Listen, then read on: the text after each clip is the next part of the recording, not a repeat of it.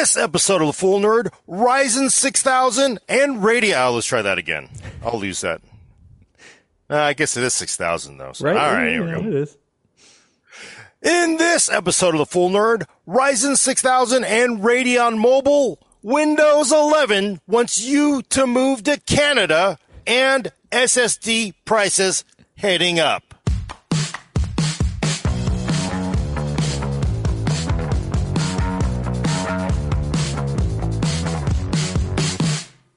Welcome to episode 206 of The Full Nerd. I'm your host, Gordon Ung, with co-host Brad Chacos. Hello, Internet. And Adam Patrick Murray controlling the vertical and horizontal. Yeah, for, from home because uh, you're you're a little tired. You you've been doing something for the past bit, right? What? Uh, Yeah, yes, they're just trying to. They are uh, the company's competition is wonderful cons- for consumers.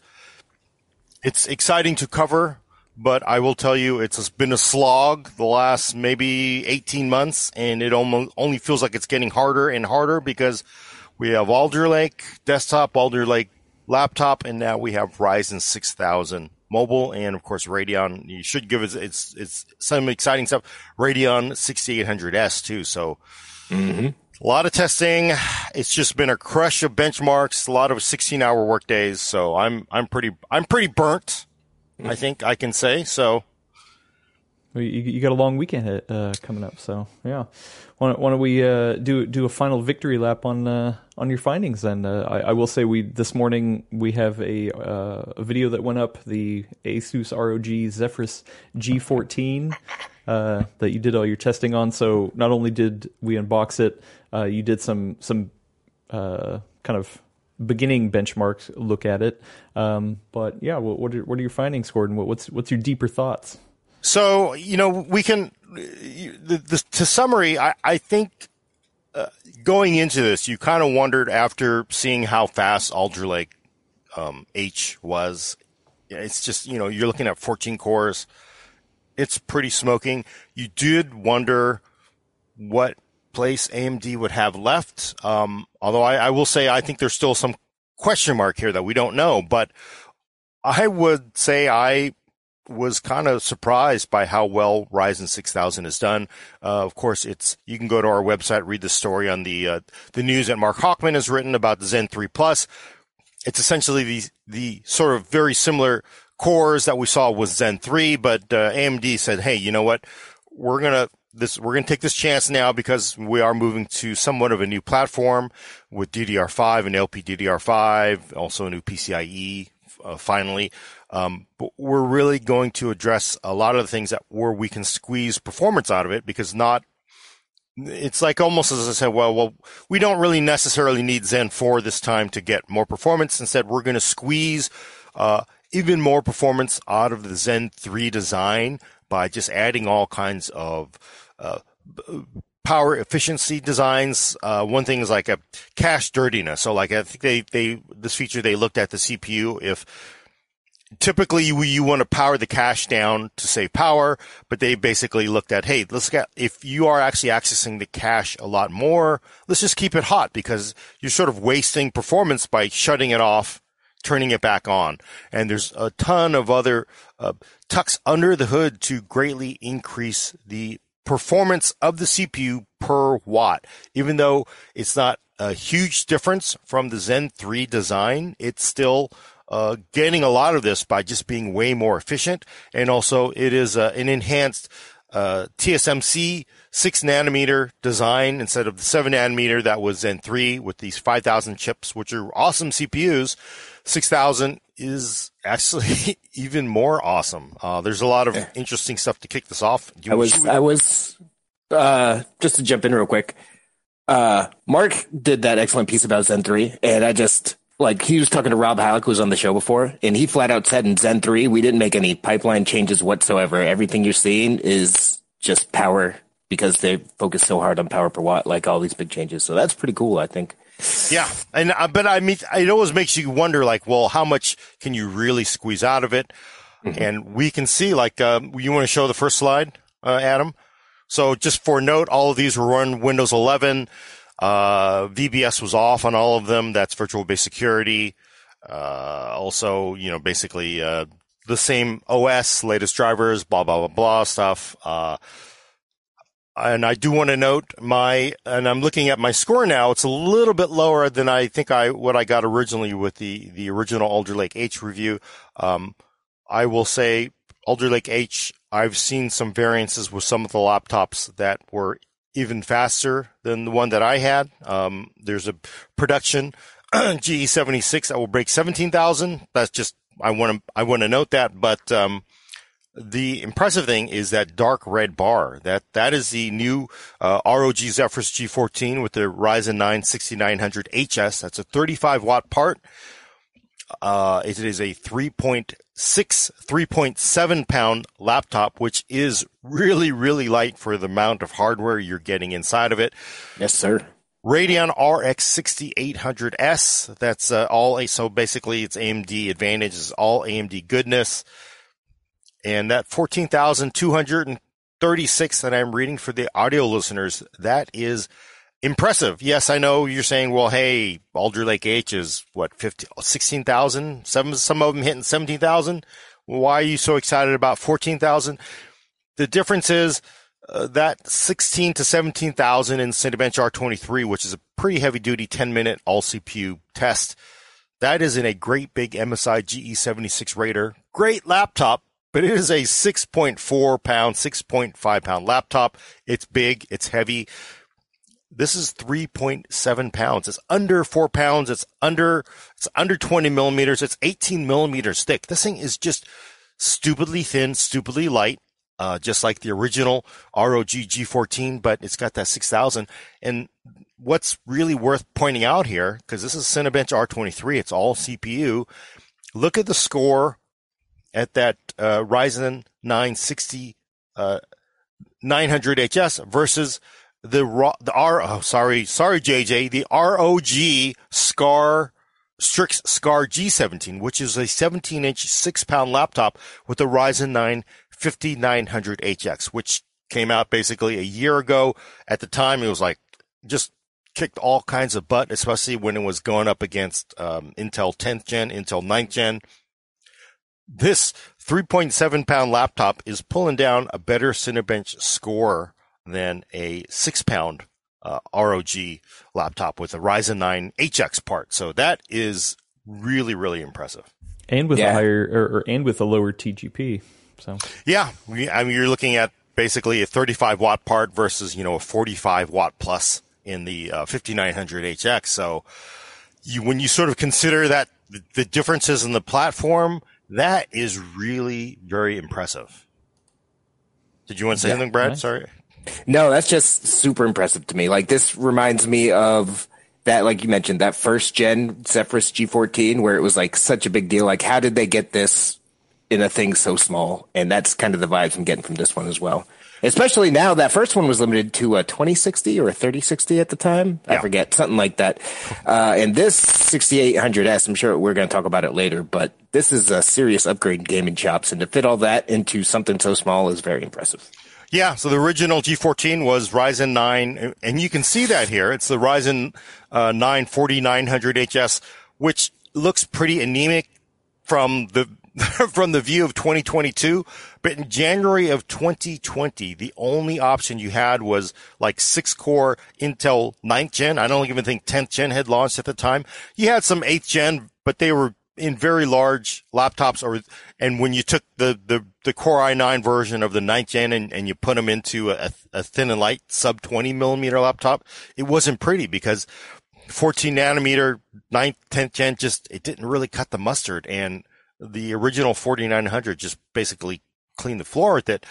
And now it's looking slow versus the, the 6900 HS and basically a laptop that weighs almost the same thing. So that, that's, that's ama- amazing. And then also look at the score for the ROG X13, which is thinner because it is a convertible, you know, 360 design, but it was, you know, AMD's best HS bin part. That's a 59, uh, 5980 HS.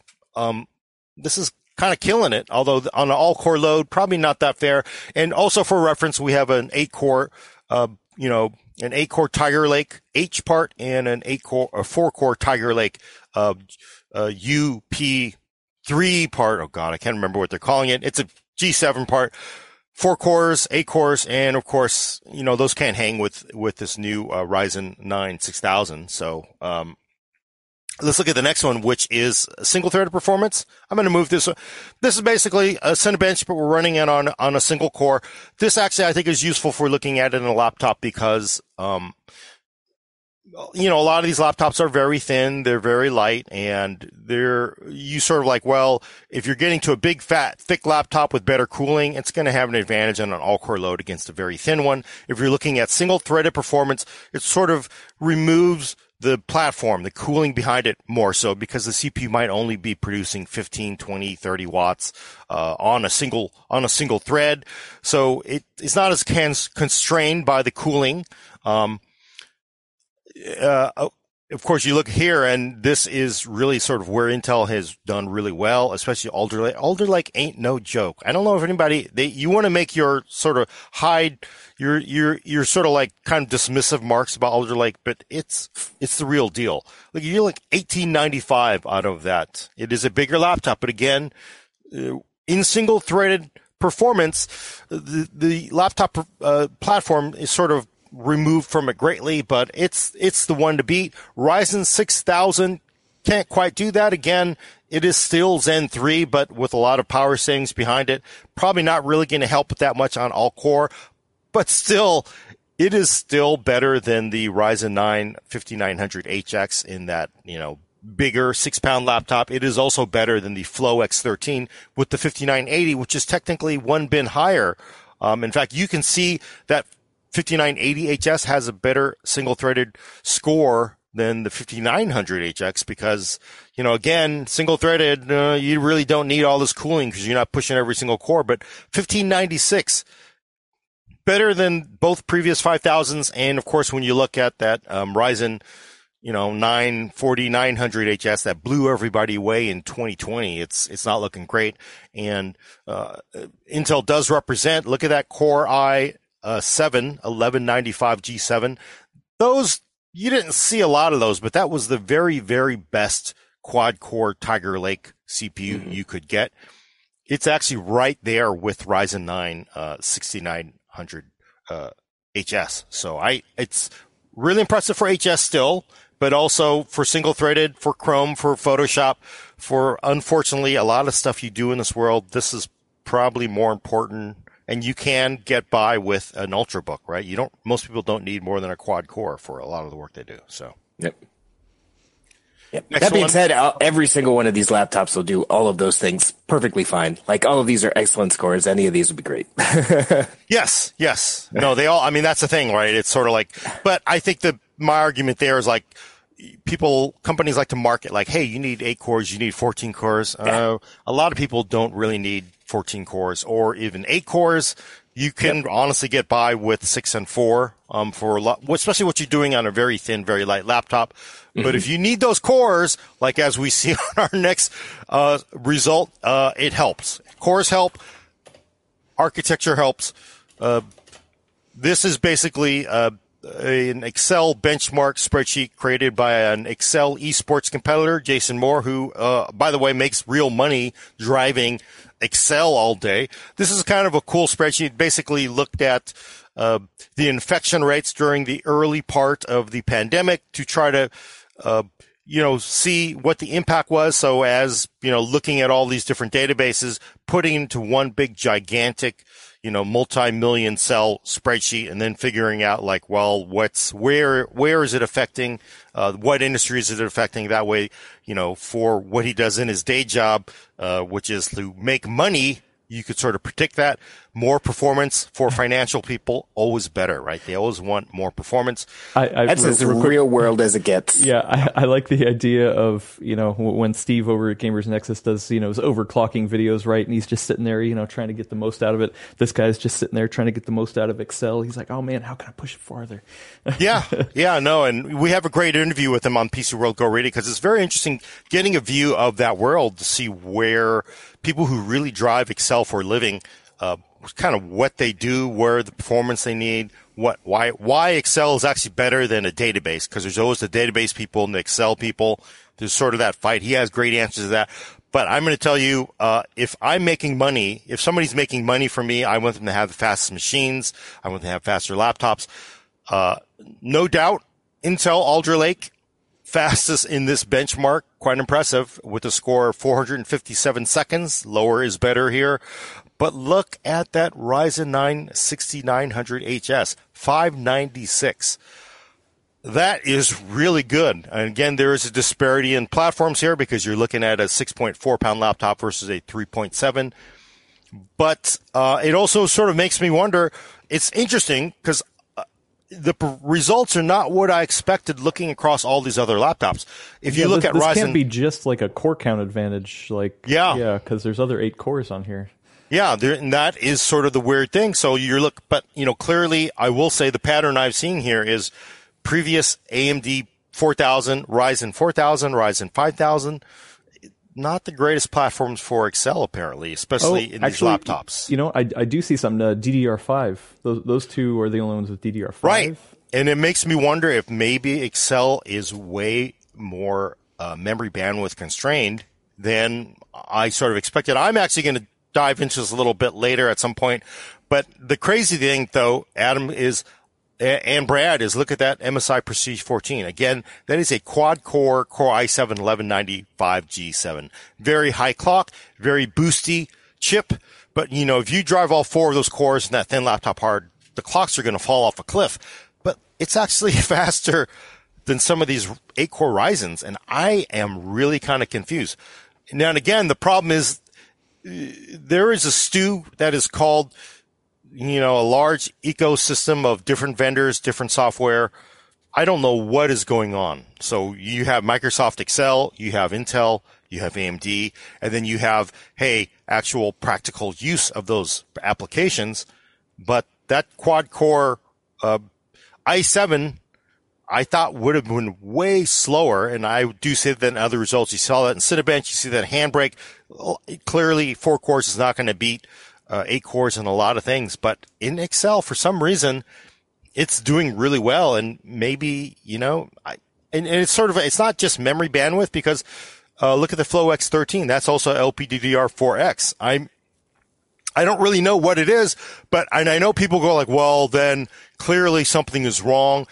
Um, I'm, I uh, want to remind you again, this is a, a, test created by somebody basically off of what he does for a living, which is to make money. If you're peeling out hundred dollar bills all day, I don't give a damn about some argument in a forum about what is better. You should be. The only thing I care is peeling off more one hundred dollar bills. So if I'm that person, I go buy Alder Lake or I buy this new Ryzen five uh, six thousand chip because that's going to get me more performance. Because I don't care about your stupid discussions about you should do this blah blah blah. I just want more money. Well, yeah, There's and, and nothing and peop- better than that. People are in the chat are, are saying, oh, it's uh, you know very frequency dependent IPC, but I you know it's just I feel like that would have uh, tracked with uh, some of the previous slides that we're doing, you know, because I mean that, it just doesn't necessarily match the the Cinebench runs. Uh, no, To it me, doesn't at to- all. To me, that makes me think that it's a mixture. Like it very much applies to both. Because the like you were just saying, the four core chip has super high single threaded performance, uh, but it has you know only four cores, so that might be why it has a good score, but can't keep up with the new Zephyrus that gets 596 because it has that same IPC plus eight cores. Right. You would So- think maybe it's clock dependent, but um, Like a mixture, it all plays in. but the you know the the Xenia um, 15KC is a four core, is eight core Tiger Lake part. It's got a decent clock too, so I. It makes you wonder. I don't. I don't know. I'll have to go in and look at like, well, what exactly uh, are the the clock differences? Is it also is it memory storage or is it band? Is it? It can't be just. I don't know. It just there's a lot of really kind of confusing things. Is it like storage? Um, that Xenia uh, 15KC is running a Gen 4 drive that's really fast too. So it's it's not lo- like drive performance. And I will say, if you take Excel and you run it, um, and you have a properly designed uh, spreadsheet workbook, it, it it will use 1024 threads. So it does scale up to a, a very high uh, core count. And I've seen that uh, in the full version of this, which takes an hour to run, more than an hour to run on a on a on a big fat desktop CPU. So there's a lot of questions. I think and it's actually a reminder that you don't want to just go like, well, this is one test. This means I'm going to get more performance out of this. And not necessarily. This is a, this is a, a test that is created by somebody who knows how to drive uh, Excel professionally. If I go in and I do my stupid spreadsheet and I don't properly tune it, it's probably going to suck because I don't know what I'm doing. And same thing in Photoshop or Premiere. You, what you do may not necessarily match what you're going to see from the benchmarks that everybody has settled on because what you do is different. Which actually brings us to the next thing. Well, actually, real quick, uh, VC Jester gave us a five dollars super chat. Thank you so much. It said uh, if you if you paid if you get paid by the hour, get an i three. Then you get paid by the job, get the fastest. Or if yes. you get paid by the job, get the fastest. you get paid by the job, get yes. There's there's definitely industries where you could justify having a 64 core, you know, Threadripper or the fastest thing you can. Even better is if you're getting paid to do it, you can probably write that off too. Or in even better is to have work pay for it and get the fastest. So there you go. Boom. Uh, the next one is Puget Bench Photoshop. Um, this is uh, basically a benchmark built around Photoshop. It does some uh, editing in Photoshop. Uh, it also does some raw conversions of Sony, an older Canon RAW file format, and a Nikon RAW file. You know, it is for the most part um, a very popular benchmark. I had some issues running it on the original Zephyrus G14 it just wouldn't install. There's, I just could not get the scripts to install on it. So unfortunately, I don't have a result for it. But, um, higher score is better. Again, winner is the great big old Alder Lake in that uh, GE 76 Raider. But look at the score for that uh, Ryzen uh, 9 uh, 6900 HS. It's, it's all kinds of good. And then one of the things I know people go like, well, I know there's GPU acceleration in Photoshop. Are you sure that it's not because 3080 Ti versus 3080 versus, you know, uh, Radeon uh, RX 6800S, blah, blah, blah, blah. So I actually run the benchmark with the discrete GPU enabled and disabled to get a feel to see how much of a difference it makes. Um, not a, not a bit, not a lot, you know, um, in Photoshop. There's sort of like a, a certain floor that you get to as long as you have a good, uh, even the integrated graphics, it runs quite well. Uh, there are some certain actions, certain filters that might be better if they run on NVIDIA.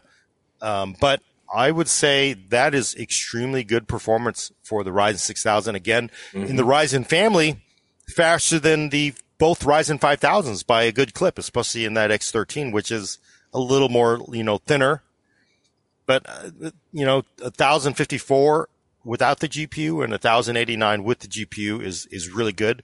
Tiger Le- or Alder Lake though up at 1198 and 1194 is, is, is pretty damn fast. Why do you think the uh, 3080 Ti score actually dropped a little bit, or is that just within margin of error? And... Yeah, that's that's probably just within the margin of error. Yeah. You know, uh, again, they Iris Xe is pretty good, especially when you're feeding it DDR5. Um, and and again, it just sort of goes to show you that even doing you know, Puget Bench, uh, Photoshop, mm, look at that. Look at where that, that quad core Tiger Lake, uh, part is. That 1195 G7 is, is not the fastest, but let's be honest. Would that kill me to, to be able to do Photoshop at that performance in a 2.8 pound laptop? I, I wouldn't feel bad about it, but a lot of, uh, a lot of what you do in Photoshop, again, getting back to that single threaded uh, R23 score, is very lightly threaded. As much as people think you need a, eight core CPU to run it or or more, you really don't. So I find this fascinating because a lot of people think you need big GPU horsepower for fire uh, for Photoshop, and this shows you definitely don't. So that's interesting from that standpoint to me. Yeah, you, you really there are some things, and again, this is this is the message of the day is it's about developer it's about developer optimizations and how much money the hardware vendors throw at the developer to make their software run better on them. Uh, there are some things in Photoshop that will run better on NVIDIA hardware. My guess is Puget Bench doesn't like sit here and hit all of them all day. The old trick uh, I used to give Apple a lot of a lot of pain for back in the old days when they were on um, Power PC is they would pick one specific action that was heavily optimized in Photoshop for Power PC, and they would be like, "Man, this thing is awesome." Yes, it's awesome at one particular filter. and that was it. Everything else, x86 would clean its clock in its day. And we're talking like Pentium 4 days, Pentium 3, right? Um, you really can't do that in a, in a big suite like Photoshop. You got to think like, well, what I do matters. A Puget Bench is very popular because you can run it. it it's really, uh, you can get a, a, reasonable reproduction of the score. So it's actually very useful, but there are some things in Photoshop that will be faster on M1. There are some things that will be fast on Alder Lake. There are some things that will be faster on Ryzen within it, but I, I really like, I really like Puget Bench. Uh, because like what you were just talking about, Jason Moore's spreadsheet, like they created these to run these realistic scenarios through things so they can tell their customers what they need to buy. So this is again like super real world examples and I, I just love including as many of those as possible. Yeah. And that's, that's, you know, I know Intel says real world. I'm not sure I totally buy into that because sometimes it's like real world of like exporting PDF files all day. I'm like, okay, that's, that's not exactly too sexy. I could see using Photoshop, Premiere, uh, Office. I, I don't mm-hmm. have this. We don't go over it here. Go to the review on the website. We have Office. We have Excel. We have uh, PowerPoint because that's exciting, sexy, I guess, for somebody. Um, and there are some weirdness like PowerPoint, oddly, in the result that you're not going to see here, but on on the result you're going to see on Procyon. For some reason, the new Ryzen 6000 was slower in in PowerPoint. And I was like, this, it made no sense. And again, I, who knows? Um, I've realized after doing this for a long, long time that I can't chase down every single reason why I would like to. But again, sort of the, the real truth in all this is if I drive PowerPoint for a living, cause I'm a professional PowerPoint esports competitor and there, that exists too. Um, I would want to, I would probably want to have a, a laptop or a desktop that runs it better. So I think that's what matters here. And again, Alder Lake, really awesome, but Ryzen 6000, right, right, right behind it. I mean, it's right there as it crosses the finish line. So pretty good for Ryzen 6000. Okay. What do we got next? Uh, next slide is video editing. This is UL Procyon. I'm using this one. There's also a Puget Bench for Premiere on the website. I didn't use that here because I had a couple. I had a couple issues running it again on that uh, older 4000 um, Ryzen laptop. But uh, this is Procyon video editing. It's uh, again, it uses it uses Premiere, so it is a real world example. It it takes a uh, it takes a project, it adds a couple filters to it, some color adjustments using Lumetri, and then it outputs the four different file uh, formats, codecs, as you like to call it. Again, uh, the discrete graphics matters a lot. It matters way more than it in Premiere than it does in Photoshop. So I run it with the uh, GPU on and the GPU off because, you know, clearly if you're getting a Ryzen 6000 or an Alder Lake with a GeForce, you know, 2060 or a 3070 makes a difference. Uh, the purple line, which is a lot longer because it's bigger with the GPU on and the orange line shorter with the D, the discrete graphics off. Uh, in the purple line, uh, all kinds of win is Alder Lake, 14 cores, all in uh, Premiere is is you know all kinds of good. Um, the Ryzen 6000 with Radeon uh, 6800S actually not outperforming that uh, that uh, that Ryzen 5000 laptop with the GeForce 3080 in it. And you're going like, well, why is that? Because we were seeing higher performance for, again, it's about developers, developers, developers. Mm-hmm. Um, let's be honest. NVIDIA has been best friends with Adobe for a long time. NVIDIA really was responsible for getting GPU acceleration that worked really well into Premiere. And you are seeing the results of that here. That 3080 at 130 watts, well outperforming that Radeon because simply, you know, if you're besties with Adobe, like Apple is also besties with Adobe, you do really awesome. So when that GPU is on, GeForce is generally better. That's better. very true. That's that's very true. I'm also wondering, do you think that the differences in TGP and laptop size make a big difference in this test? Yeah, that's going to matter as well. Um, but I think a lot of it is just simply overall, you know, for Premiere, uh, NVIDIA generally runs better, right? They have drivers specifically tuned to it. They get a bump from uh, NVIDIA being besties. They get a bump from higher TGP.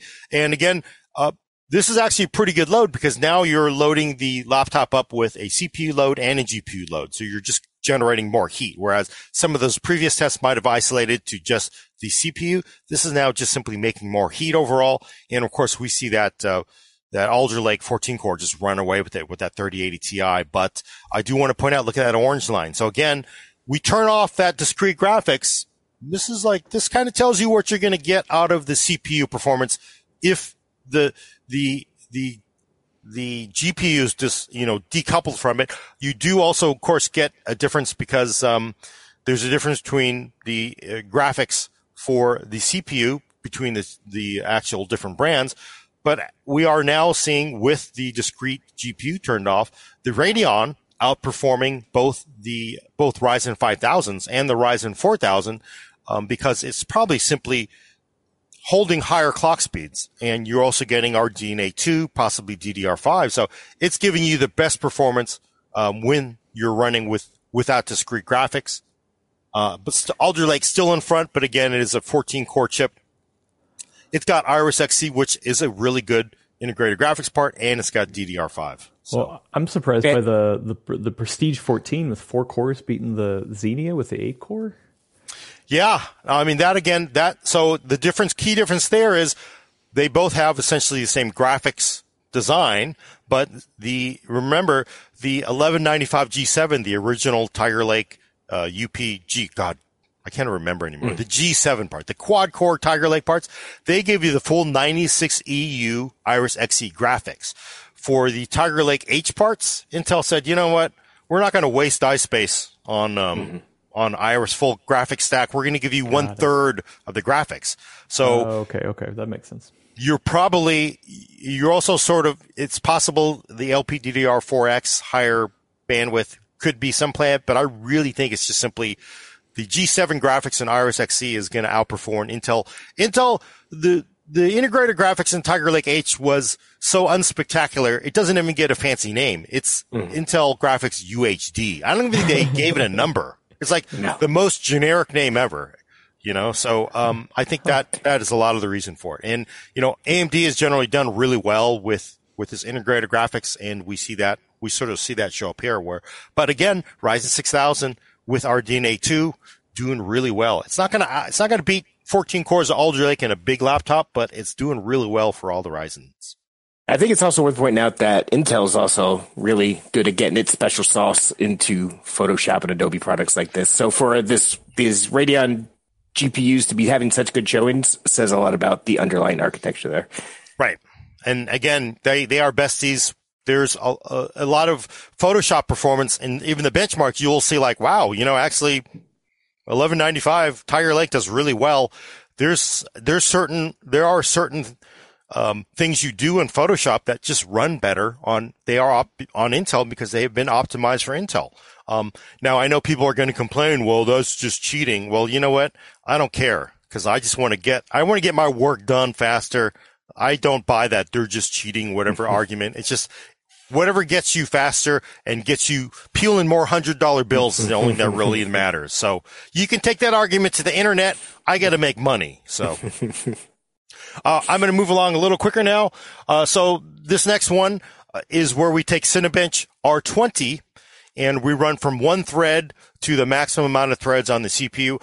I like doing this because it sort of gives you a really sort of feel for how the, the CPUs will perform, giving you a, you know, a fixed score because it is, it is a very popular, very, very accurate benchmark from one to 16 threads. So you can sort of see like, sort of how it scales, like, because again, not every single application that you use is going to use a single thread. Not every single one is going to use 16 threads. It might use four. It might use six. We don't know because there is an infinite stew of applications and software. And also, if you're using multiple, uh, applications at the same time, you're now using different threads. So uh, this is a, a, good way to do that. This is what you're seeing. You're basically for audio listeners, you're seeing a very short, stubby bar on a single thread, going all the way to a big, long bar on 16 threads. What's important here to see is this is the new Ryzen 9 6900HS in a 3.6, 3.7 pound laptop versus the Ryzen 9 5900HX, 45 watt plus in a six pound laptop, ostensibly better cooling, I would hope. Uh, just simply bigger laptop, more weight. And it is slightly faster all the way across the board than that Ryzen 9 uh, 5900 HX. Just a little bit, but that is amazing that you're basically getting slightly better performance in a CPU that previously had to go into a six pound laptop. They are now able to do that in a 3.6 pound laptop. That, that's really the main takeaway here. Which is why I want to show this one. It's, it's a shame it doesn't show up better in graphs, like that core proposition, because that is great. Like being able to get that level of performance is something that's under four pounds great. That's something that happened, couldn't happen before. It's a, it's a shame you can't show it better in graphs. no, I, I, I mean, what do you sort of like? Would you take it and then divide it by the weight of the laptop? it really, no yeah, it just it gets kind of like weirdness of where you're I don't know. Then you feel like you're you're doing a baseball, basketball, football thing. Like, oh look at this. This quarterback on Tuesdays is like, oh no, on the blitz is like, I what is that? How does that? I you know whatever. Like that's definitely like we need something to talk about while they're while they're taking a timeout, right? That's that's that's definitely. Uh, next one though. So uh, I do the same thing for the different laptops here. This is a Ryzen 9 6900 HX HS versus the 50, Ryzen 9 5980 HS, which is the fastest 35 watt uh, AMD Ryzen previously. Instead of just simply giving you the score, we're actually going to compute the actual percent increase in performance. And this is actually very interesting because that original Ryzen 9 5980HS it had really, really, it was, it was sort of the, the very best of the parts. It had very high boost clocks. You can see on the left side here, it's actually very competitive with the Ryzen 9 6900 HS, although the HS is still faster by what? 3%. On the single thread, it's, it's faster than my 2% on two threads. Three threads, it's faster. It's basically dead even with that Ryzen 9 5980 HS. But after that, the power tucks, the improvements that we are seeing with the G14, uh, slightly thicker, the cooling, all that adds up as well as just simply the uh, performance improvements that you're seeing with the Ryzen 9 uh, 6900 HS, and it sort of runs away from that uh, 5980 HS, where you're looking at 13% improvement at, at, at eight threads and 13% at 15 threads and 12% at, at 16 threads. You're basically looking at double digit performance increases against, you know, um, a really good CPU previously, um, for this chip. Yeah, last year we were like, wow, Ryzen 5000 is an absolute game changer. Like, this smokes everything that's out here beforehand. Yep. This is that much better. Like, don't, like, don't take this kind of stuff for granted. This, that's the result of a lot of hard work. That's super impressive. yeah.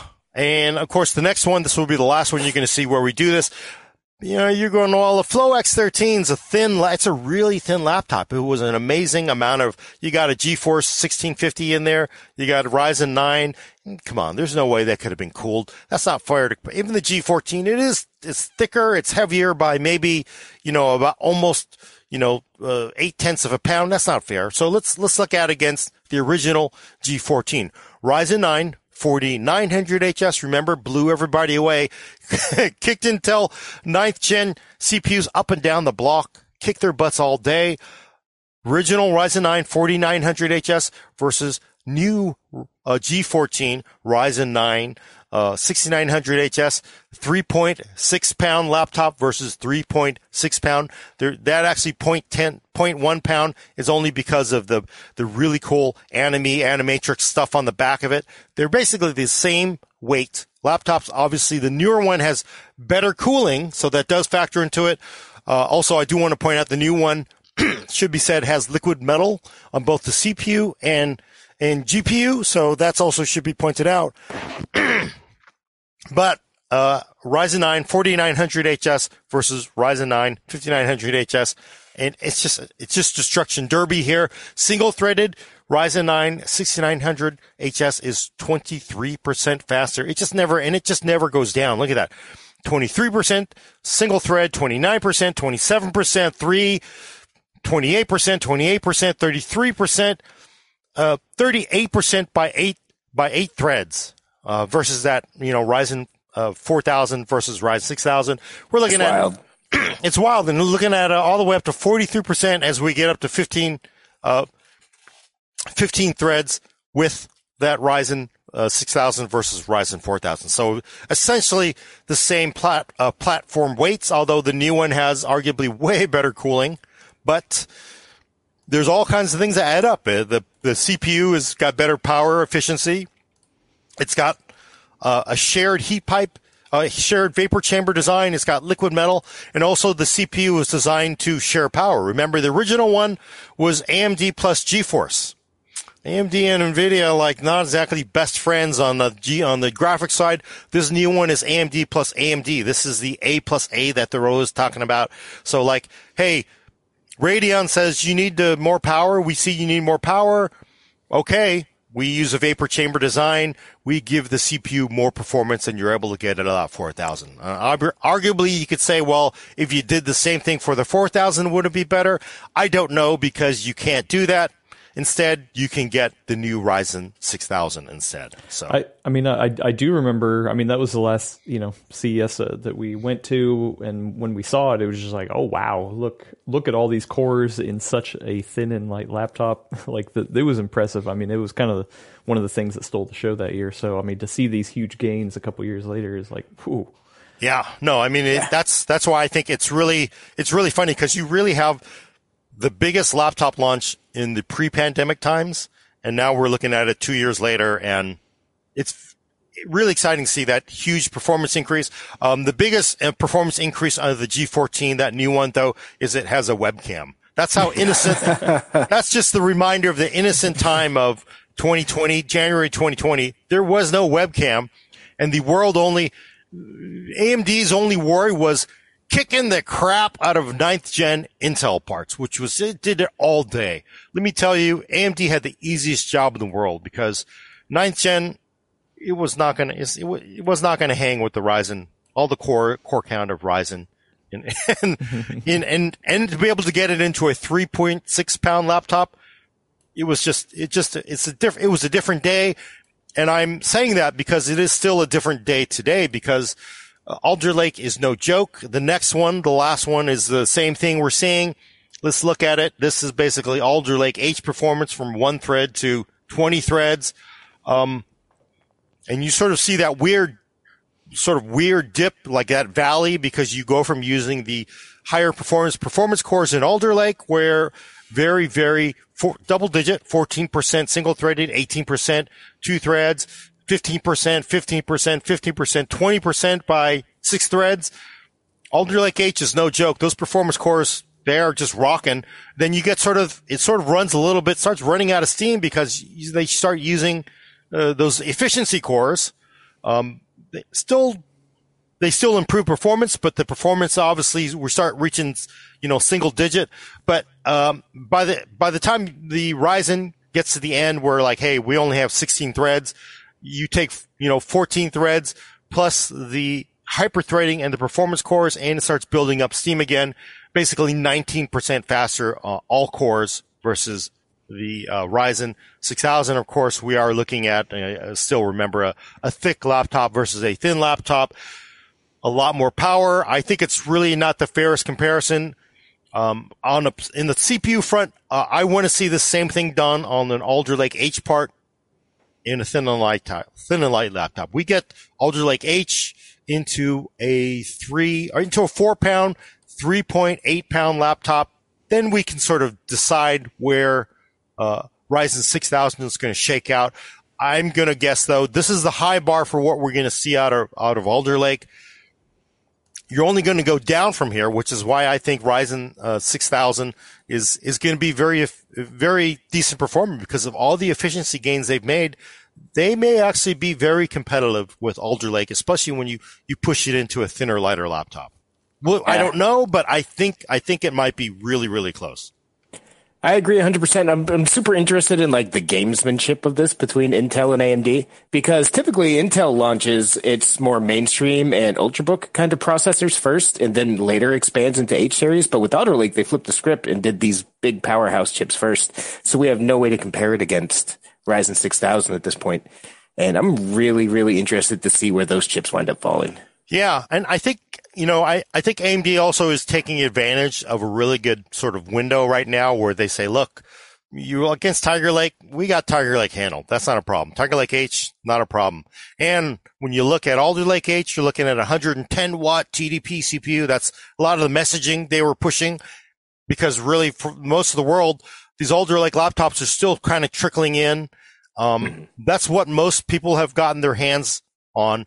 Um, we'll see if it's going to hold up when we get Alder Lake H into thinner, lighter laptops. But right now, the messaging is really good for Ryzen 6000 and I think it's still going to be pretty good. They may not beat Alder Lake H on a thinner, lighter laptop, but I think they're going to have a very compelling message, especially when you look at gaming performance with an AMD Radeon.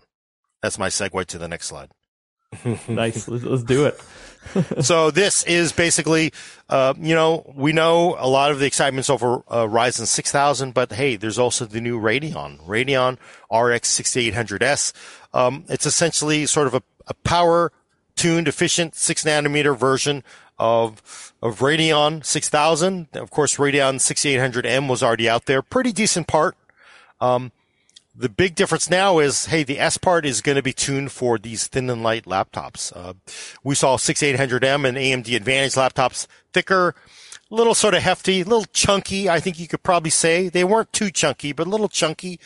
6800S is designed to go into these sexy 18 millimeter, sub 20 millimeter thick laptops, which is what we are seeing in the G14. That, that that ROG Zephyrus G14 is just all kinds of sexy when you're getting, mm-hmm. especially with that, that LED backlighting with the, the stuff. I even love the wallpaper in your picture. yeah, right. It's just beautiful. It's just beautiful. Yeah. That's stock and that's a, Asus and AMD really did a, a, a job with this new G14. It has really just been a spectacular launch and the Radeon, um, is, is really decent. Again, this is basically uh, what one, two, three, four, maybe six, seven games I've run. Uh, some of them fairly heavy duty AAA games, some of them very light duty esports games titles. Um, all at 1080p. Uh, the darker blue line is Alder Lake with a 3080 Ti. Yeah, I know it's not fair, but that's that's what I have my hands on. The light blue line is a 3070 laptop.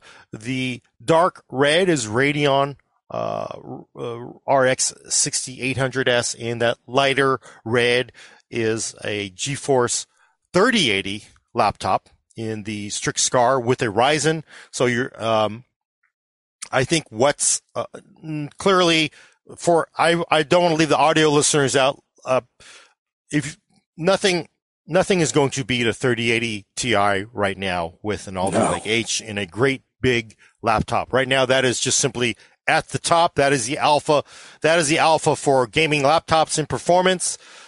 It's also a lot bigger. It's a lot heavier. It's also a lot more expensive too. Um, what's exciting here though, the real takeaway though is look at where this Radeon RX 6800S does against that 3080, 3070 laptop. That is a four pound Tiger Lake H laptop in the XPG Xenia 15KC. I love that thing. Um, that's a 3070 with 140 watt TGP. Uh, also very interesting is that 30, the, the 3080, that's 130 watt TGP with a Radeon or uh, with a Ryzen a 5900 HX. And this Radeon's actually extremely competitive with that 3070 at 140 watts and surprisingly very competitive with that 3080 in with Ryzen. So when you're looking at Ryzen or Ryzen, 3080 laptop, 3080 with at tuned down to 130 watts. This is very, very competitive with it. So that sort of tells you, you know, you take a 30, the 3080 Ti and that MSI, that's 170 watt, 75 TGP part. Uh, yeah. So the, the 3080 version of it, 165, 150. Um, a lot of the thin and light, the sub 20 millimeter laptops, they were taking 3080s and the TGPs were tuned all the way down to like, I don't know, 100 watts, 120 mm-hmm. watts. And some of them even lower because you're looking at a laptop, you're trying to feed it with Tiger Lake, which wasn't exactly, you know, lean on the gas either. Uh, you're now getting a, a pretty low, low wattage power limit ceiling for 3080. Um, and a lot of people are like, but I want 3080 because 3080 is the best. It is the best, but it really is the best at 165 watts, 170 watts. Down in this very limited power and thermal configuration, down at 3.6 pounds, um, where this Radeon RX 6800S is, is it's it's really competitive. And then look, uh, the, what's also nice is you sort of compare, you throw in the Radeon, the Ryzen 6000. Look at that that Counter Strike score, 385, 387 frames a second versus 270. I would say that's probably more the problem of that Ryzen 9 5900HX. I think definitely, yep. yeah, I think you're getting a big boost out of the, this new Ryzen 6000 part in Counter Strike. But look at Rainbow Six Siege, 277, 264 again. That's dead even. That is uh, 6800S dead, dead even practically with a, a GeForce 3080 uh, and, at 130. Yeah, I just think the big takeaway here is that, yeah, this, you know, is a sub four pound laptop and hanging tough blow for blow with the 3070 and the 3080 laptop. Like, yeah, that's great. Yeah. And the, the big, because it's, it is, and the one thing is we're talking about the CPU, we're talking about the GPU a lot as though they're components you can buy anywhere and put them in your laptop. You can't, you buy a totally built laptop, but this sort of gives you an indicator of, where you're going to see Ryzen 6000 and where you're going to see a Radeon 6800S fall versus say a, a thin gaming laptop with a GeForce. Um, maybe with Alder Lake, we're going to guess when we get there, but it seems like we, we're going to have a ball game. Radeon's going to, especially because, uh, they are sharing power a lot very closely with Ryzen and Radeon. NVIDIA and Intel are also sharing power and in, NVIDIA and AMD are also sharing power as well. They have their own different ways to share power. Um, we're going to find out who can make the best sharing, you know, scheme as we go forward, whether it's Intel versus whether it's NVIDIA, whether, whether it's AMD. But I'm going to guess that, um, you're probably going to see the best sharing when your boss for Radeon Group and Ryzen Group comes in and knocks head and says, I need you to share power the best, right? if, if Intel can come in, they can tell somebody's like running Intel. They go and they tell Raja, they go tell this person, you need to share, right? It's just like your parents. I can tell my kids, you need to share this damn thing or that's it. Give me your phones. if I have their cousin, I can't yell at them. They're not my kid. They're the cousin. I'm like, I like, you know, I know you're related, but you know, I really just can't yell the hell out of that cousin like my kid. I can yell the hell out of my kid, right? you can like Radeon, Ryzen, stop fighting. Don't make me come back there. You can like, you, you're not going to go in there as a parent and go, you know, Ryzen, GeForce, be nice to each other. You can't, you just can't, like, you just can't yell at them the same way as you can when they're your own kids. So Arc, Arc and Core, same kids. Radeon Ryzen, same kids. GeForce is a cousin here. Ryzen is is your kid. Let me tell you, you are not going to do all kinds of yelling. And I can tell you exactly because I went to New York with my daughter and her cousin. I did not do yelling like you, you can't do it. You just can't do it. So uh, we'll see. Elena's in the chat and she says, uh, today I learned Gordon's parenting style. Yes. yes. Yeah. I have no. Yes. But yeah. I've, I've I've I've heard that actually from different sources in both hardware and software that AMD's solution tends to be a little more finer grained than Intel versus Nvidia, which makes sense because Intel wants its CPUs looking best and Nvidia wants its GPUs looking best. Sure, and you think about it this way: it's like you know what, and and you a lot of people go, well, why would Ryzen want to do better with GeForce. Because if you're the GeForce, if you're the Ryzen unit, you go like, oh, let me see. I need to work with my sibling. 75 to 80%, maybe higher of discrete graphics. That's GeForce. That's my cousin. I want to hang out with my cool ass cousin, not, not Radeon. Radeon's like what, 10%, 15% of discrete graphics? No. It's like sibling and sibling. Forget it. now, then what happens is like, Lisa Su comes in and is like, hey, don't make me come back there. You need to work together. right? right. So there, you can see that being a problem going forward. So we'll see. Uh, mm-hmm. It just depends on how much of a of a good cousin GeForce can be to to Ryzen and uh, to to Core, right? Because remember, again, our Core siblings, uh, and Ryzen and Radeon siblings, your parents are going to yell the hell out of you if you don't get along together. Yep. GeForce is the cool cousin. We understand that, but you're not, you know, I'm not going to pay to send you to college. So I'm not going to. not my problem. This is their kid. You know, I love you. You're related by blood, but you know that's not my problem. Oh, that's pretty good. Uh, well, well, uh, there's a lot of people yelling. Speaking of yelling, there's a lot of people yelling in the chat. Man, the big winner today is IGP. Why are you not talking more about IGP? Oh yes, Gordon? yes. That is the very last slide. Uh, and actually, this is going to be like because we got to move on to the last couple topics. This is 3D Mark Time Spy. I'm going to do some gaming performance, direct gaming performance on Iris XE in Alder Lake, and as well with uh, uh, Ryzen 6000. But look, this is the Time Spy graphics IGP run. So this is 100%. Well, 98% graphics performance of a really good uh, fixed graphics benchmark run only on the IGP of these parts. Um, the one to beat, of course, is Iris XE, which you are seeing in the the new uh, Alder Lake laptops. Oh heck, yeah, that's right. Okay, Yep. Are And- RDNA 2 based? and as well as in the original uh, Tiger Lake U part.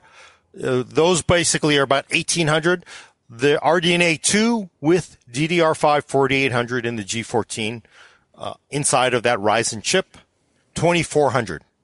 At, that's, that is really good. RDNA 2 is looking all kinds of awesome. And I will say Iris XE was a really good IGP. You could really, with, with Tiger Lake G7, you really got solid 1080p low, 720 high. You know, different games make a difference, but it was a solid gaming. Yeah, we actually did a piece. Uh, Matt Smith did it for us when Iris Xe came out. Like, you can't make fun of Intel integrated graphics anymore. Like, No. it was that good. Yeah, it was really good. It really, you could make fun of it. And, uh, I, drivers, I guess you could make fun of their driver support, but that's, that's for another day. But RDNA 2 with, with these new Ryzen 6000s, it's all kind of awesome. I mean, that is, especially when you're looking at it compared to the previous, uh, RDNA or, well, previous integrated graphics of the, those Ryzen chips. 1500 for the 5900 HX, uh, 1100 for the uh, flow uh, for the Ryzen 9 5980 uh, HS and uh, 1000 for the original Ryzen 9 4900 HS. So huge, huge increase. And of course, look at that Tiger Lake. I just have to point out that Tiger Lake. You know, again, Intel was like, we're not The- giving you the the, best units, yeah. that cut down version of You're getting essentially almost a third of the performance of the Iris XE because Iris XE because it's essentially a third of the execution units. So RDNA 2 is going to be really awesome for thin and light laptops that you're going to see Ryzen 6000 at. And also eventually when we get this into an APU, it's going to be all kinds of good. Although the price of DDR5 is probably going to be a moderator on that, but uh, it really, really good stuff here. Yeah, that, that's awesome. I mean, a lot of people are like, "This is this is the big winner of the day" uh, to them because yeah, being able to to do that kind of uh, horsepower on on on IGP is is is needed, especially with the GPU shortages right now. So We're gonna have to see how it shakes out in actual thin and light laptops because that'd be the big deal for thin and light laptops. Uh, but looking at their U series chips, there's only two that actually have the Zen 3 cores in RDNA 2, and one has the same GPU configuration with 12 GPU cores, but the 6600, the Ryzen 5 class one, drops that down to six, so it cuts the GPU cores in half. So it's we're gonna have to see how that shakes out. But this is super excited. Yeah. I'm, I'm, I'm, I'm always like, people dump on integrated graphics, but that's what so many people around the world use. Like seeing that, like a rising tide lift all boats kind of a deal. Yeah. Well, and super uh, excited for it. uh, uh, Pilo Kun in the chat says uh, it's just uh, a, a thousand to fifteen hundred points from a uh, GTX uh, 970 or 1650. Yeah, um, a lot of the the I didn't right. I didn't do it against 1650 direct testing. I should actually. I sh- I I'll, I'll have to pull it up. I'll throw that into the mix as well. But I think it can be pretty competitive. Although you even the 1650, you still have much much faster uh, GDDR, right? So it's it's. I think the bandwidth advantage will go there.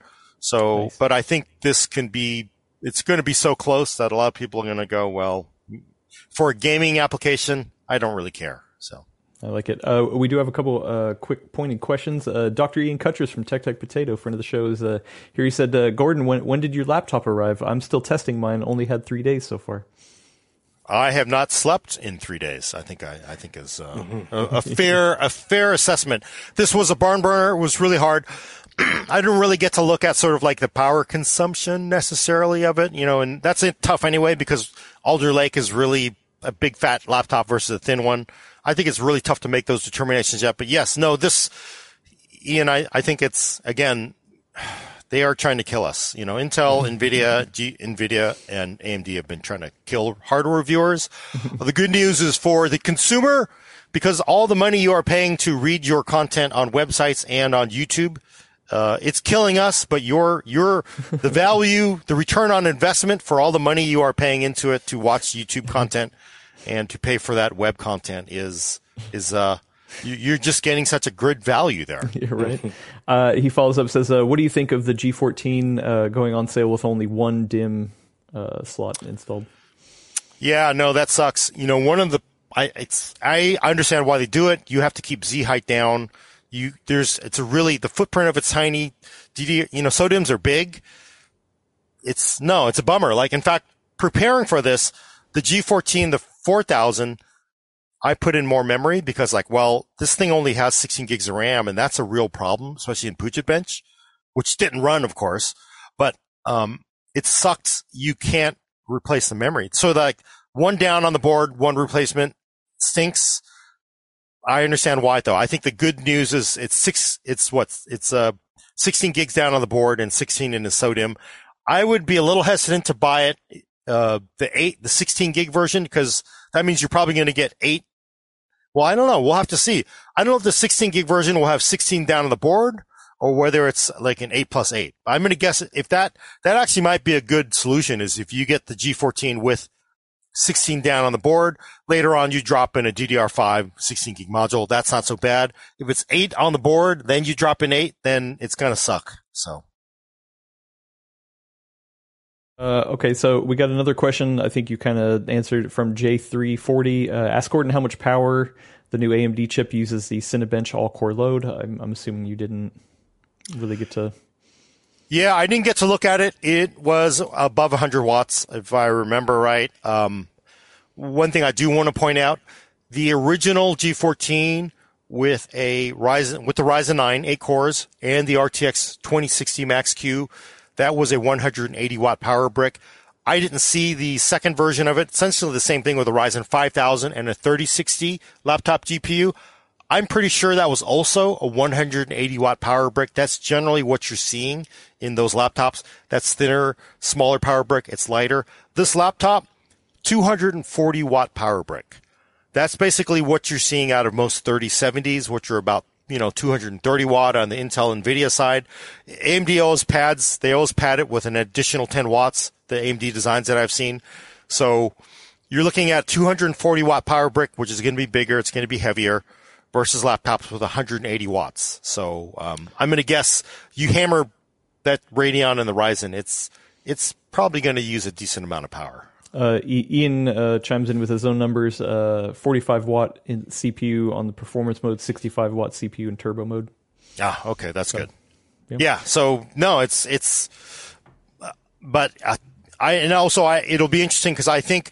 You know, I think I've seen some Alienware designs out there. The X14 has a 130 watt power supply. It's got a 3060 on there. You're kind of wondering how it's going to do. I'm going to guess G14 versus the Alienware simply based on 240 watt power brick versus 130 watt power brick, my money's going to be on the uh, G14. So I think that's that's that's sort of like that that ceiling for most of the laptops is you simply run out of power that you can draw. Mm. Okay, uh, another real quick one um, from uh, Mastal Mon- Monado. Uh, says, um, why are we not seeing AMD increase core count on their mobile CPUs? When will we see mobile 12 core, 16 core? I think I don't think that's feasible unless until they get to if they do a you know hybrid design. The only reason why Intel can pull off 14 cores is they have a hybrid design. So you know, of course, Apple with 10 cores using a hybrid design. I don't know if it's easy to pull off 12 cores unless you have a significant increase in efficiency with process to go to that core count. And let's be honest, uh, I do really need it. I do really need a 12 core laptop. Yes, I love seeing all what Alder Lake can do in the sort of thread heavy tests, but for gaming, for a lot of people need, I don't know if you necessarily need to go there. Yep. And the, uh, it's worth pointing out that, yeah, it, Intel does win a lot of the CPU benchmarks with that 12900K. But you can, if you go through and you look carefully at all the CPU charts, the benchmarks that you laid out, you can see that there is a difference. Like it's, we say it has 14 cores, but it has six traditional performance cores. And then the other eight are efficiency cores that don't have hyperthreading. So yes, it's 14 cores, but it's not like the same traditional setup. Like the eight core Ryzen 9 6900 HS, that's two more big cores than what you get in the Intel one. Right. And it, so you see some variation in benchmarks that you wouldn't see if it was all traditional core design. So it's just worth keeping in mind that just because the Intel core count is higher doesn't mean it's necessarily the same exact beast. Right. Cool. Although it all adds up being higher yeah. if you have a yeah. heavily multi-threaded task. But the nice thing is those those performance cores are they are smoking. Mm-hmm. I think it would be nice to see an eight core version because some of these tests are a little close for mm-hmm. comfort. I think I don't know if Ryzen 6000 as you put into a big thicker laptop is it's going to really creep up onto Alder Lake in a big thick mm-hmm. laptop but it feels like Intel sort of needs we need a couple more big cores because clearly if you had eight performance cores, it it no question they are going to win on pure performance. On efficiency, I don't know, but pure performance, eight performance cores going to going to beat this all day. Nice. Uh, well, if you want to go see more on this laptop specifically, like I said, we have a, an unboxing on, on the channel. Uh, Gordon goes into a lot more benchmarks. It's it's it's fun uh, over there too uh, get a good look at it. Uh, and yeah, well, I mean, we're going to do more testing on on Ryzen 6000 mobile when uh, when we get more laptops in. So yeah, more, more to come on that. Uh, but let's move over to Windows because uh, I think when we're talking about winners and losers, some people. So you know, might fall on, on one side or the other with uh, with what's coming in, in Windows 11. yeah, so Windows 11 first this week. They released they said microsoft said previously that windows 11 is going to get one big update every year. Uh, but this week they released a bunch of new features experiences they called them. I hate that term. Uh, that push out like android apps and stuff like that to uh, you know all windows 11 users. So they're going to be pushing out updates much more frequently now.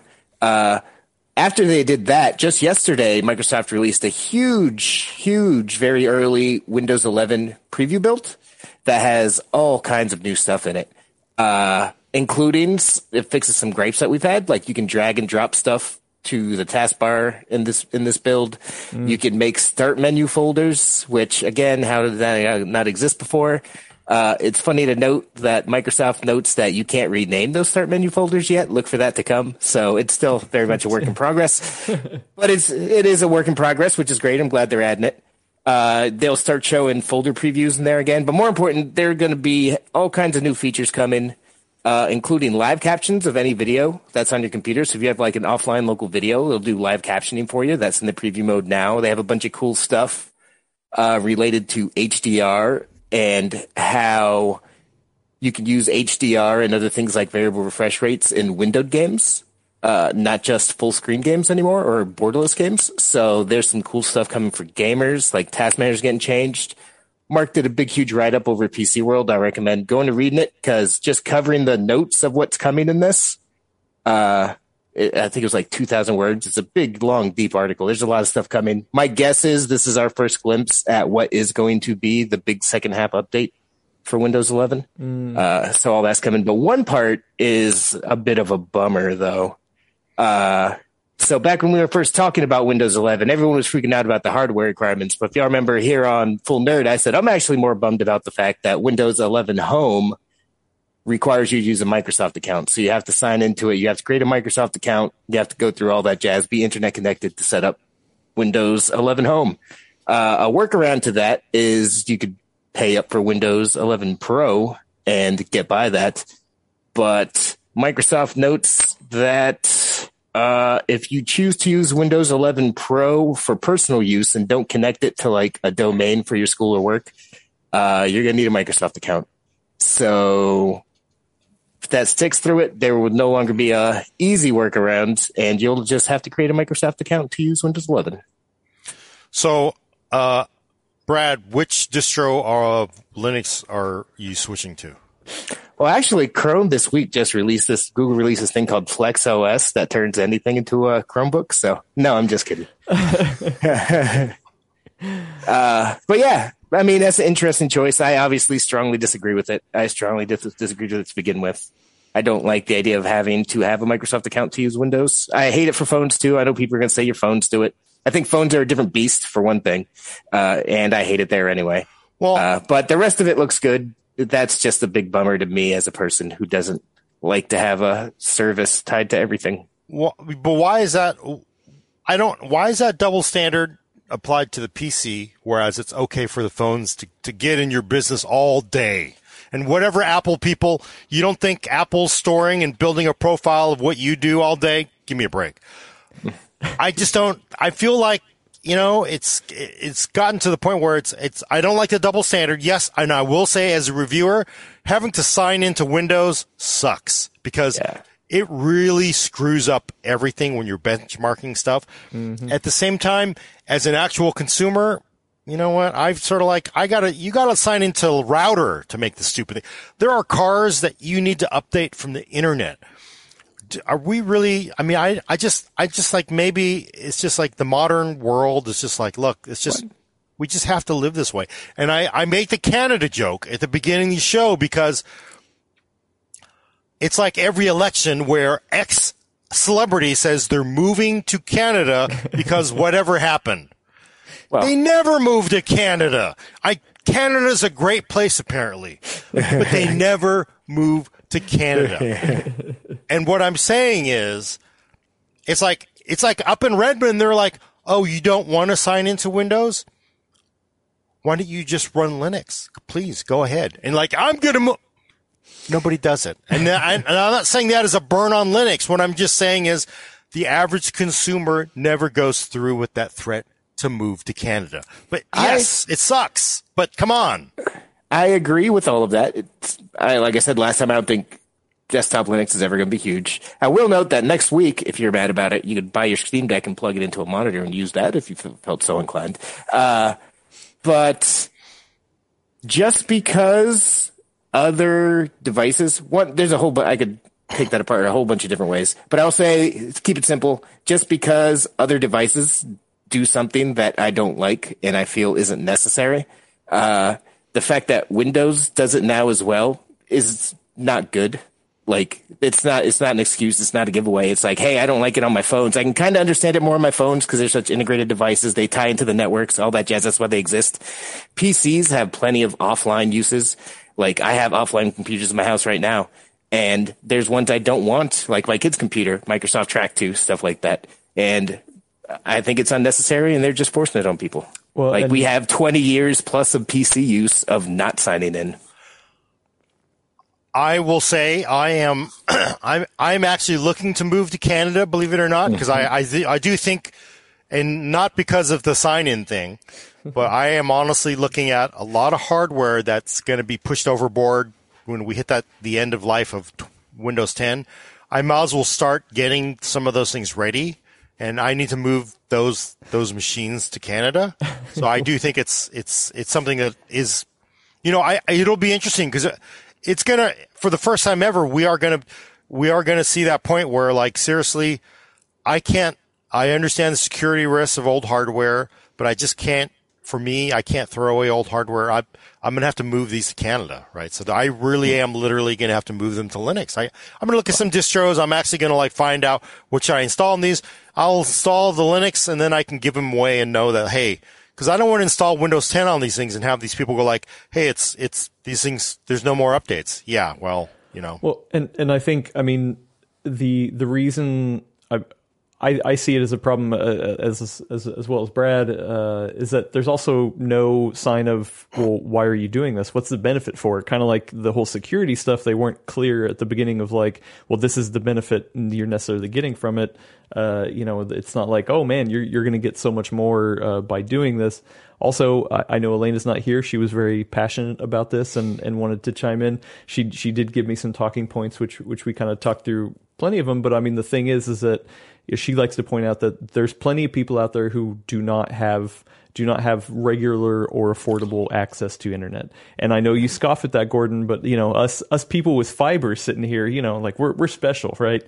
Not everybody has uh, has access to internet, and you know, if if you're getting a new device and it comes pre-installed with Windows 11, that's something you have to consider. I mean, or uh, maybe they don't even know that, right? You know, and there's like, well, crap, you know, I this isn't necessarily going to work for me, so you know, I, I think it, there's other people who don't have the privilege that we do, Gordon, to have a nice internet. So this definitely affects uh, people. So, uh, my response is number one: um, if you are taking a modern operating system in the threat-rich environment world we live in, and you are not updating it because you don't have access to the internet. No, no, I, she, she's not saying should, that. She's like, imagine if somebody buys a new laptop and you you know you can't get the, most of them don't have Windows 10, right? Most of them are coming with Windows 11. They're like, oh, you know what? I got a new laptop. It's got Windows 11. I have no choice. I to me that's just what do, what do we? If you are buying a new laptop with Windows 11 and you are not updating that laptop because you have no internet, where are you downloading your Steam games? Where are you installing well, you can't even sign in. from? You can't even sign in. Imagine you turn it on, and you're like, well, crap, I need I need internet access to even start the damn device. If yeah. you are uh, look, if you are this laptop is going to go you are basically entering a Mad Max zombie infested world. There's no zombies in Mad Max, I know. You are entering a zombie rich environment. You need to have every single damn thing buttoned down you need to have that thing updated. Now, people who don't install Windows updates, I think, you know, you, that's like a different kind of world you're living in, but you have to have internet access. So I don't buy the I have no internet access reason. I disagree with you. I think you're conflating issues. I think if you don't have reliable internet access to begin with, but you need a laptop for school or whatever, uh, you could very well not have internet access and never plan on connecting it to the internet uh, but still be screwed and not being able to sign on. Yeah, I mean, that's very much an edge case. I just hate it's very much that. Edge, but I think there's plenty of edge cases because there's also people yeah. in the military who get deployed and, and they yep. they don't have access to internet either, but they want a well, nice I'll, brand new laptop. Like you it, know, it I, happens, dude. Like there know. are people there are people on bases playing Call of Duty all day.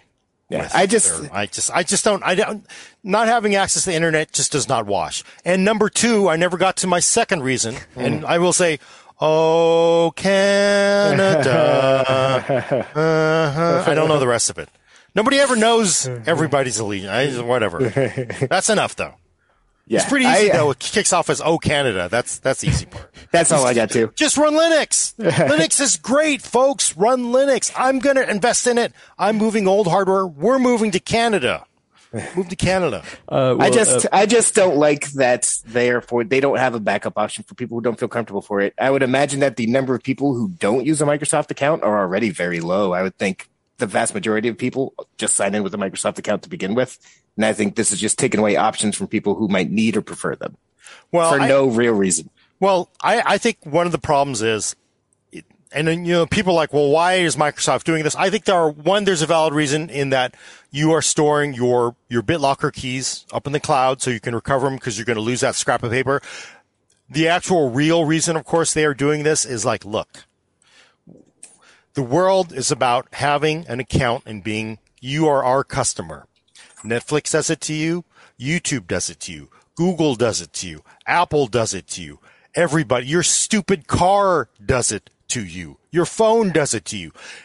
The business model to, succeed in the future is we need services. We need to offer you services. It's all about, hey, we're going to sell you our version of Netflix or hey, we're going to sell you our version of this or, you know, Apple's doing it. Google's doing it. Everybody's, Amazon's doing it. You do, Microsoft's been doing Amazon? it for a while too. I know, but they, they basically like, for us to be competitive here, we are not going to sit here and see ourselves become irrelevant in a world where Amazon, Google, and Apple force you to sign into everything. So we are going to make you sign in too. We get it. We, you don't like it. Oh, Canada. just get Linux. It's love. They should have a link. We love Linux. Install Linux. I mean, that's I- just, I agree 100% with you. I'm not surprised they're doing it. Uh, I'm disappointed that they're doing it. And that's really all we can do as journalists and as people who buy this stuff is going, yo, I know I can't do anything about this, but just so you know, this sucks and I don't like it. We're- Yeah. All we can No. do is say it out loud and make a point of it. No, I think I think it does stink because believe me, it's a pain in the butt. Where like, oh man, especially when you're trying to test like five different configurations, you have to sign into all of them. Yeah, it's just stupid. Mm. It is stupid. I understand the reasons. There are some actual practical benefits, and there's mm-hmm. actually the biggest benefit is their relationship with you and to to keep up with the Jones. And mm. I think the sucky thing is that is just a world that we've accepted everywhere else. Can I blame Microsoft for doing it because we have accepted it with Amazon, Google, and and Apple? And then now them saying, well, we to be competitive, we got to do it too. Maybe if we had said no to Google and we had said no to Apple and we had said no to Amazon, maybe they wouldn't have had to go here, right?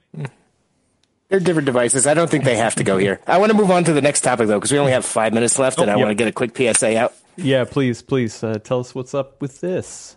Yeah, so SSDs uh, have pretty much been the one thing you can. Them and monitors have been the only things that have not been supply constrained during this, you know, endless supply constraint. Uh, buy one now if you need to, though. If you've been thinking about getting an SSD, you should buy one soon. The price have been great, but uh, what day is it? Either earlier this week or late last week, uh, Western Digital announced that there was some sort of contamination at one of their two of their big factories in Japan, and the contamination of certain material used in the manufacturing process took out uh, 6.5 exabytes of flash capacity or 6.5 billion gigabytes worth of flash capacity. So, you know, Western Digital is one of the bigger names in the world, and we're losing 6.5 billion gigabytes worth of possible SSD storage. So prices are going to go up on SSDs. Uh, how much we'll have to see. Analysts are right now speculating anywhere between five and 20%. But yeah, that's not good. That's buy bad. now. The- buy now. so yeah, I just wanted to make sure people who might not have read that definitely hear that from us. Like this sucks. This is one more thing that sucks about hardware. 2022 mm. is going to keep it rolling. Apparently, go buy an SSD if you've been thinking about it. Yeah, or, it or now. hard drive. You know, there you go. Just load up on more hard drives. There you go. Yeah, I always kick myself for not buying the, you know, Black Friday SK Hynix drives for ninety dollars. And like I don't really, and then like oh, there's always some kind of thing that goes sideways, and Yeah. it just went there. Yeah. Fun fact about hard drives: since uh, Cyberpunk just got its big next gen update, people might be trying it again. If you are playing that on a hard drive, if you go into the options, there's actual special hard HDD mode, hard drive mode. If you Really? flip that on, it'll change how it loads assets into the world to make things better for you. So, oh, that's awesome. Wow. Okay. I, Yeah. Huh. Interesting. All right. I like it. Uh, so yeah, we got to get out of here, but I, I do have a couple, uh, uh, quick uh, super chats that I need to get to. Uh, VC Jester said at the beginning, uh, it seems like Gordon is streaming at like 300 FPS. Uh, where where us two, or you know, we're just we're dinking around with like 24 frames a second, or- right, Gordon? So Yeah? You- definitely. You got your It's- good internet going.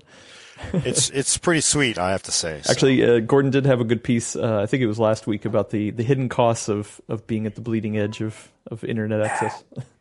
Yeah. Fascinating, actually. That's a good Yeah. piece. Good piece. Um, also, he gives us another five dollars super chat. Thank you so much. Said uh, your Windows notifications now will say, "Hello, we've been trying to reach you about your car's extended warranty." so look forward to that, Gordon.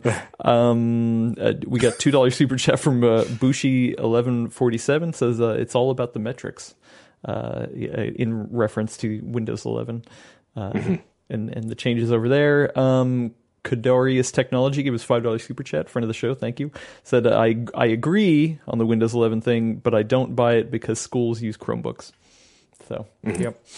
Uh, and then uh, friend of the show, Mike Quinton, uh, gave us forty-five dollars super chat. Thank you so so much. Said uh, SSD. Uh, if QLC is supposed to be worse than TLC, why are large capacity SSDs like four terabytes plus mostly QLC and higher priced? Uh, you're paying more for the sheer capacity of it. If you got a four terabyte TLC drive and a four terabyte QLC drive, the TLC drive would be much higher cost. But QLC at this point is advanced enough that it's really, really pretty good.